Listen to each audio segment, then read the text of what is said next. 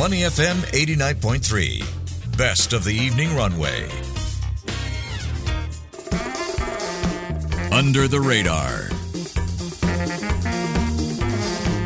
You're listening to Money FM 89.3 and it's now time for Under the Radar with me, Chua Tian Tian. Now today we're going to bring you an inside look into the kiwi fruit we eat from time to time for that vitamin C boost. Well, based in New Zealand, Zespri is one of the world's most successful horticultural marketing companies and it's the country's largest horticultural exporter.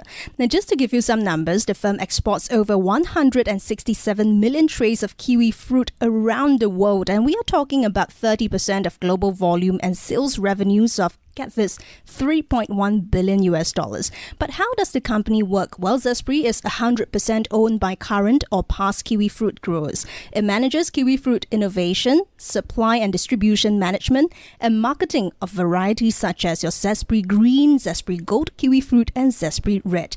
Now, aside from exporting products, it also gives out licenses to farmers to farm certain varieties of kiwi fruits. For instance, the golden kiwi fruit variety that is sweeter and higher in nutrients. And that's it. How does the firm assess its reliance on a single type of fruit for production and business growth? And also, where are the bright spots for Zespri in the near term? Meanwhile, Zespri also launched a 2 million US dollar innovation fund to drive agricultural innovation and mitigate the impact of climate change globally. But what can we look out for on this front? Well, for more, I've got with me Jiunn Shih, Global Chief Marketing, Innovation and Sustainability Officer of Zespri. Jiunn, welcome. Oh, thank you for having me, Tian Tian. Great to have you, and I understand you are actually in Taiwan right now. Yes, no, I'm being, I'm working in Taiwan this week. Taiwan is one of our big markets as well. Wow. Okay, we'll definitely talk about geographical markets, but let's start by talking a little bit more about Zespri. Uh, it's one of the world's most successful horticultural marketing companies, New Zealand's largest horticultural exporter. But let's hear from you. How would you describe your value proposition then? Oh, look, I mean, we think of ourselves as a bridge between the consumers and our amazing kiwi fruit growers. And you've mentioned we represent 2,800 kiwi fruit growers in New Zealand and about 1,500 from around the world. Now, our value proposition to consumers is that we're not only offering a delicious, high quality kiwi fruit, but we are one of the most nutrient dense fruits in the world, period. It has more vitamin C than oranges. It has more potassium than banana. It's high in fiber, low in glycemic index. I, I could go on and on around all of the goodness of kiwi fruit, but we deliver that in, with a consistent quality and in a delicious manner. And to our growers, our value proposition is that on their behalf, we are creating premium demand in high value markets around the world by building one of the most recognizable and loved fruit brands in the world. This allows us to then deliver one of the best returns per hectare in horticulture in New Zealand and one of the highest returns per hectare for any crops around the world. So it is one of the most consistent return on investments a farmer in New Zealand can do to use their topsoil, to use their land. So, so for us, you know, for Zespri and our kiwi fruit growers, that value creation is important. But I just wanted to say it's not just about value, money. It's also about values, the things that we believe in. One of our key values uh, of our industry and Zespri is called guardianship. And it comes from the Maori culture. Uh, uh, uh there is a concept called kaitiakitanga, which basically means that we are only custodians of this world for future generations, right? So this is really translated then into our purpose to help people communities and environment thrive to the goodness of kiwi fruit. Let's also talk about your business model at Jiunn. I understand Zespri exports kiwi fruit varieties, uh, just to name a few, the Zespri Green, Zespri Gold, and Zespri Red. Um, but aside from exporting the fruit itself, you guys also give out licenses to farmers to grow certain varieties, such as the gold kiwi fruit. So, take us through your business model in terms of your different revenue streams. No, absolutely. Uh, I think it's an excellent question, and I and allow me to explain our business model through our growth flywheel. You know, in other words, the reinforcing business drivers that we leverage to accelerate our business momentum and value creation. And, and, the first element for us in our flywheel is that we need to deliver an amazing kiwi fruit experience to consumers. Without that, nothing else in the business model works. That's why we have our Zespri system, which is a comprehensive system across our value chain, collaborating with our growers, our post harvest, our shipping companies, our customers in the markets, distributors and retailers to ensure that we're always delivering the best quality, taste, and health properties. Now, if we do that right, then we can do with our brand, we have the ability to create demand ahead of supply. And, and, why is that important? The ability to be able to continuously create demand and plan your supply chain is absolutely critical for an agricultural crop. Now, if we can do that right of creating premium demand through our brand ahead of supply, we will then ensure that we are delivering the best uh, return for our growers and our industry partners. So that the best return then growing other crops. And by doing that, we can then attract more great growers that want to join our systems and offer more great quality kiwi fruit to consumers around the world. So in part, our business model and, and our, our value creation comes from the marketing and selling uh, of fruit on behalf of our growers. But the other part of it is about licensing of our proprietary varieties. And that really goes to that element around being able to plan our demand out in a way that it's ahead of our supply, right? So we really want to plan that, uh, that supply. And to do that, we use that uh, licensing uh, of our proprietary varieties, SunGold and Ruby Red, to an auction in a way that is transparent and equitable for growers. And we have seen a, a very strong demand from growers that want to grow more uh, SunGold and Ruby Red uh, fruits, either through new development or conversions from other uh, kiwi fruit types. Um, and that level of interest has been reflected with uh, of the strong belief that the growers have in our system. Hmm. And appreciate if we could get this question sorted out early on in the conversation as well, Jiunn. Uh, while we talked about many different varieties of the kiwi fruit, ultimately most of us see it as just one single product, which is the kiwi fruit itself. So, how would you then assess your reliance on exporting and licensing just one type of agricultural produce? And if I may sidetrack, how important then would IP protection be given the presence of unlicensed kiwi fruit farmers, particularly for your golden kiwi fruit? Yeah, no, I, I think those are excellent questions, uh, Tian Tian. Um, we believe that there is actually uh, a great benefit of focus. You know, we only do one thing, which is kiwi fruit. So we better do it really, really, really well.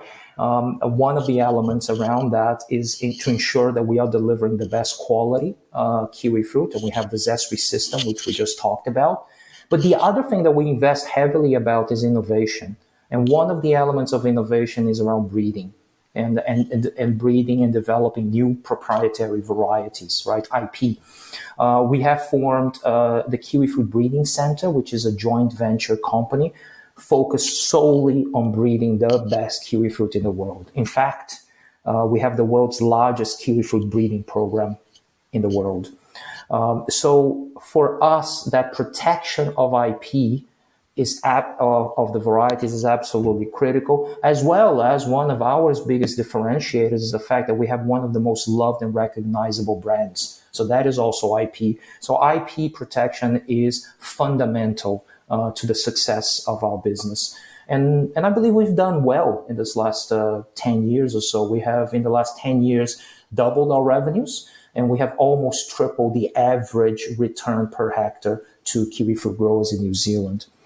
But going forward, I think there is increased competition and the protection of IP is something that we have to continuously focus on. And, and yes, in fact, there are some plantings around the world uh, of unauthorized uh, of one of our proprietary varieties um, in China, for example. And that's something that we are working very closely with the local authorities, and we're getting very strong uh, support in terms of, uh, of addressing that situation. Right. And before we take a look at the wider business environment, Jiunn, I understand uh, you have 3,200 growers in New Zealand, 1,200 growers based elsewhere. So, where are your farms located, and uh, in terms of geographical markets, both on the demand side and the supply side, on the grower side of things, which is the most important market for you operationally? And then what is the role of Singapore in this regard? Yes, uh, excellent question. Um, so just on the numbers, we have about 2,900 growers in New Zealand and about 1,500 around the world, but the numbers are, are approximately right. Um, from a production perspective, about almost 90% of our production still comes from New Zealand. Um, and about 80% of the production in New Zealand comes from one region. It's a beautiful region, Tian If you ever want to visit New Zealand, it's called the Bay of Plenty. Um, so, but outside of New Zealand, we also grow kiwi fruit uh, uh, in four other uh, geographic locations in Italy mainly, but also in France, in Japan, and in Korea. Um, and that is to be able for us to be 12 months on the shelf because there's only one harvest of kiwi fruit a year. So that you need the, the both hemispheres production. Uh, from a sales and marketing perspective, uh, Europe is our uh, biggest uh, geographical uh, market as a as a whole, but our two single biggest markets are actually China and Japan.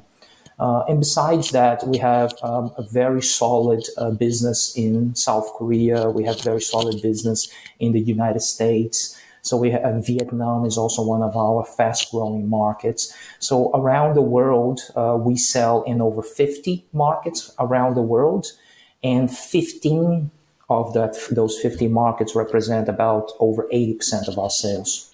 Now, your question on the Singapore hub. The Singapore hub is our uh, sales and marketing headquarters outside of New Zealand. So our headquarters is in the Mount Maunganui in the Bay of Plenty in New Zealand. And we've uh, developed a sales and marketing headquarters based here in Singapore uh, to have to really connect with all of our key selling regions around the world and making sure that we are developing the best in class, you know, thinking around how do we build our brand, how do we develop our sales channels, how do we partner with our key customers from around the world. Mm. And let's take a look at the wider business environment, Jiunn. If we look at Mordor Intelligence, it estimated the market for kiwi fruit at 1.8 billion US dollars in 2023 expecting that number to reach 2.3 billion US dollars by 2028. We are talking about a CAGR of 5.02% during the forecast period, which is between 2023 to 2028. How far do you agree with this assessment? What is driving growth in the sector? Yeah, no, I, I definitely agree that kiwi fruit consumption is on the rise, and we have uh, a lot of tailwinds behind us uh, in this sense. You know that, uh, Tian Tian, that, that kiwi fruit as a whole category it's only less than 1% of the total fruit bowl. We're still tiny in the overall fruit bowl. We're only about 0.8 of the fruit bowl, right? So yeah, it's a, it's a, it's still a tiny category, uh, but in fact, it is one of the fastest uh, growth uh, in fruit. You know, it has one of the fastest uh, growth rates in fruits. It's one of the fastest growing uh, fruits. Um, uh, for us as well, I mean, when I when we look at, I, I mentioned that 15 markets represent over 80% of our business. Even in those 15 markets that represent 80% of our business, we have less than one third household penetration. So there's still tremendous head space there. And plus, there is a lot of uh, uh, headwinds, particularly with people uh, around the world being more conscious around health and wellness um, since COVID, the per capita consumption of overall fruits has accelerated and started to rebound. You know, we've been going year on year where the average consumption per capita declines every year. And then since COVID, it's actually starting to grow again. But it's still very small. I mean, the average consumption per capita of fruit around the world is only about 33 kilos uh, a year. That's what, that's 90 grams a day. It's definitely not enough, but we are seeing a positive trend that people are eating more fruit. And kiwi fruit is actually one of the fastest growing uh, fruits in terms of preference for consumers because of how all of the health uh, properties and all of the goodness in it. Right. Um, talk about kiwi fruit. I just had two golden kiwis yesterday, last night. So Let's zoom in on popularity. I believe you were cited in a Food Navigator Asia article on the rise in popularity of the kiwi fruit in several countries. You mentioned that The kiwi fruit is the most popular fruit in China right now, the third favorite fruit in Japan. There's also increased attention in Vietnam, Europe, and the US.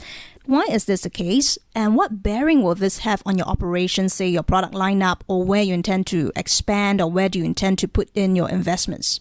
Yeah, no, I mean, I think. Um, I think there is an increased focus from people, from me, from from consumers around the world on health and being more mindful around what you eat and the impact of the food you eat, that the impact that that has on how you feel and your health and the health of your family, and that has been really a driving force for our business model. I mean, we are not here just to offer a product that is great for people. We actually want to be able to contribute in the market to the communities where we sell our fruit to increasing uh, health, right? And that health relationship, I believe, has changed since COVID. I mean, we now see health as much more holistic, right? It's not just about your physical health, what your doctor tells you it's good for you. It's much more around your emotional health, um, you know, your, your, your mental health, your spiritual health. So people are looking at in more holistic. They are looking for more experiences, but they are also looking for products and brands that are authentic and food that is produced in a sustainable way and delivered in a sustainable way um, without compromising on the essentials, which is taste and quality, right? So, and I think we can deliver all that. Um, I think we are we are we are great experience. It goes well with a number of other foods as well. Uh, it is one of the healthiest foods, as I as I mentioned uh, before, uh, and it is grown sustainably. So I think I'm very excited about what's ahead uh, of us for Zespri kiwi fruit.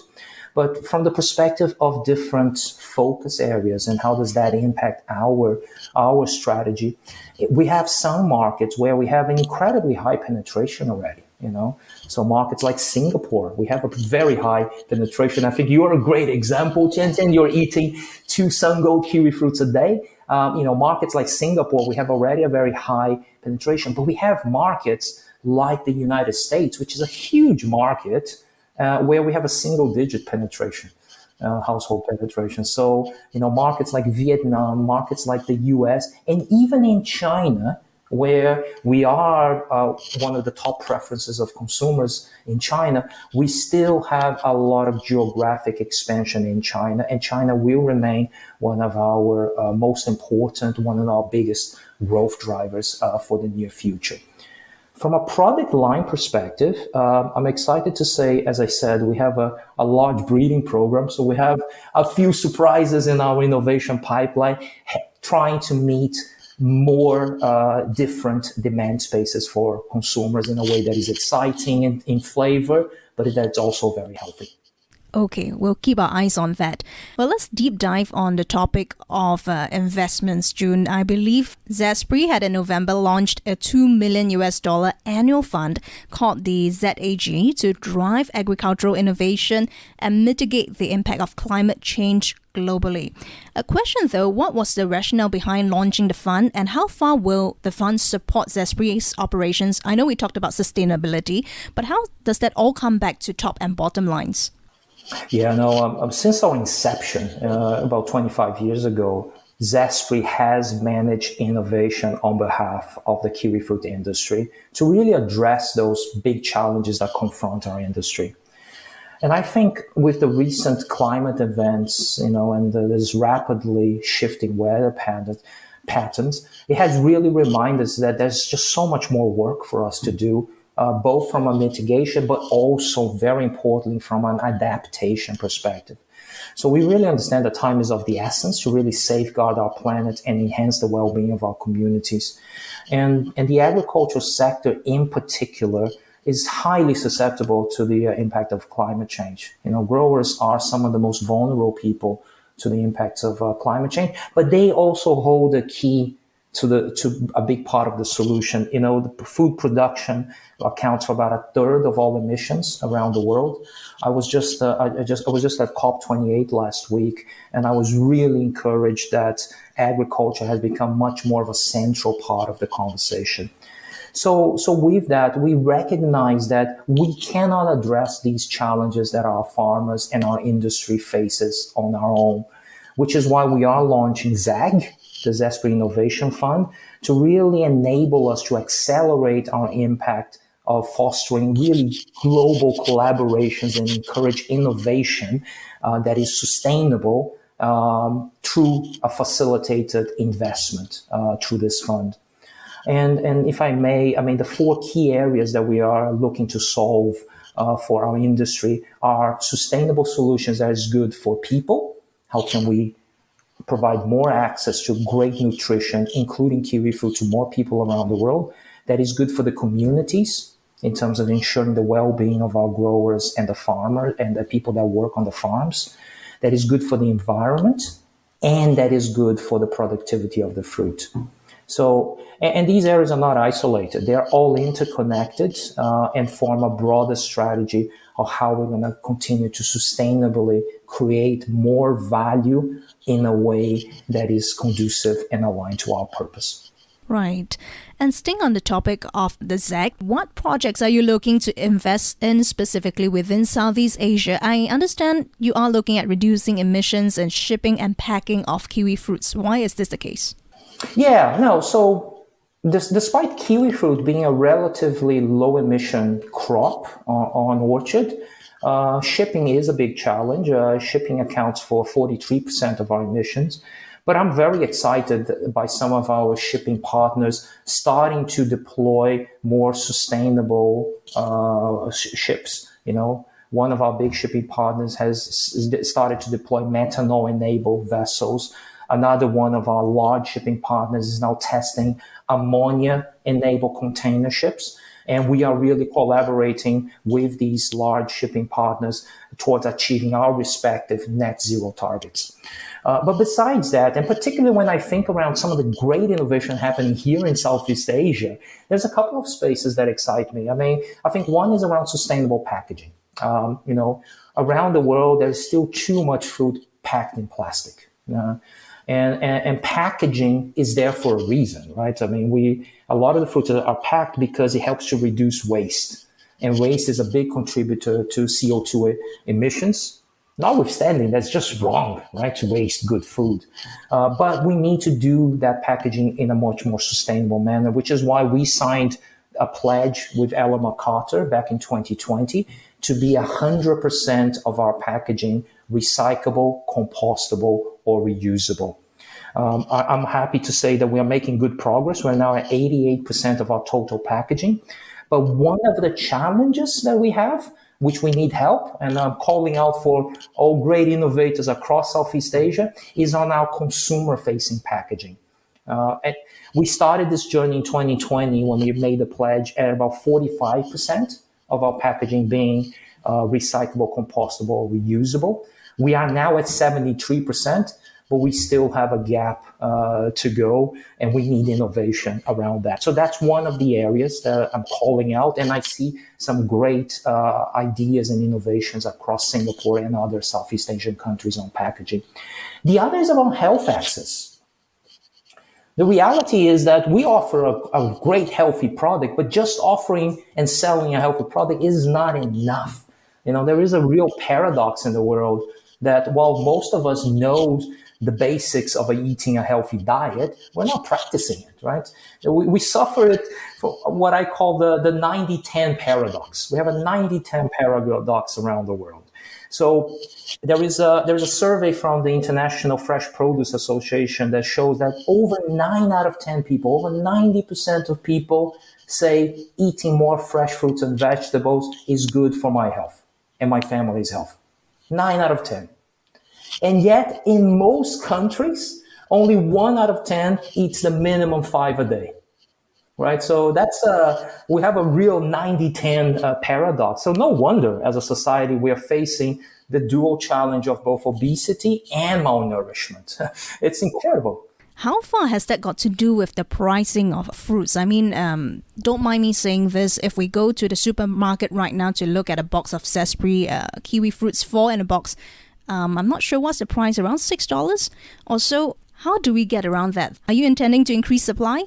we are intending to increase supply, but uh, I mean, and I say for myself, but I don't mind, you know, and some people, we don't mind paying $6.50 on a, on a bag of potato chips.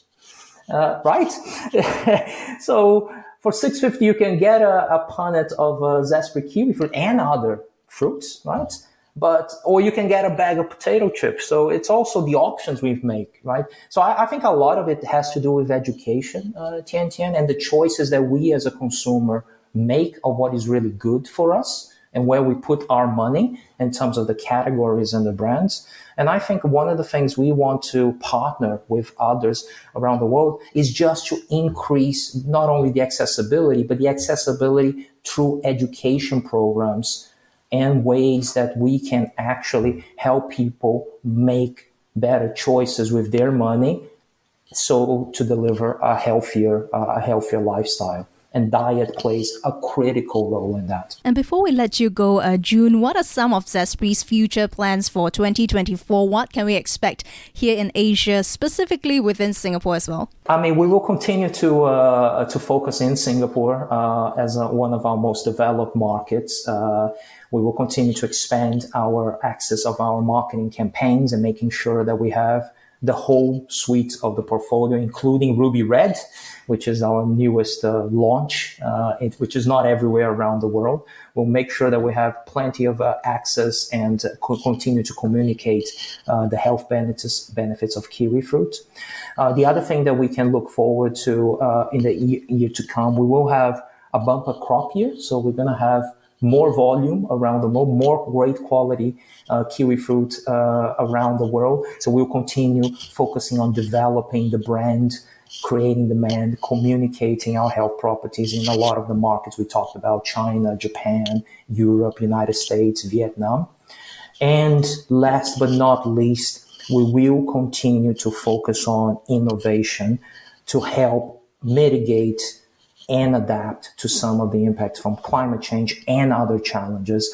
We will continue to develop sustainable innovation for our, our industry uh, and the ZAG, the, our innovation fund, is going to be an important component of that. So I'm really calling out to all innovators, darers, you know, like-minded uh, uh, business leaders from around the world to join us in this. Mm, so if you're an innovator, you know who to reach out to, right? Jiunn is, is here. Well, thanks a lot, Jiunn. That was Jiunn Shih, Global Chief Marketing, Innovation and Sustainability Officer of Zespri. Thank you very much for joining us on Money FM 89.3. Before acting on the information on Money FM, please consider if it's suitable for your own investment objectives, financial situation, and risk tolerance.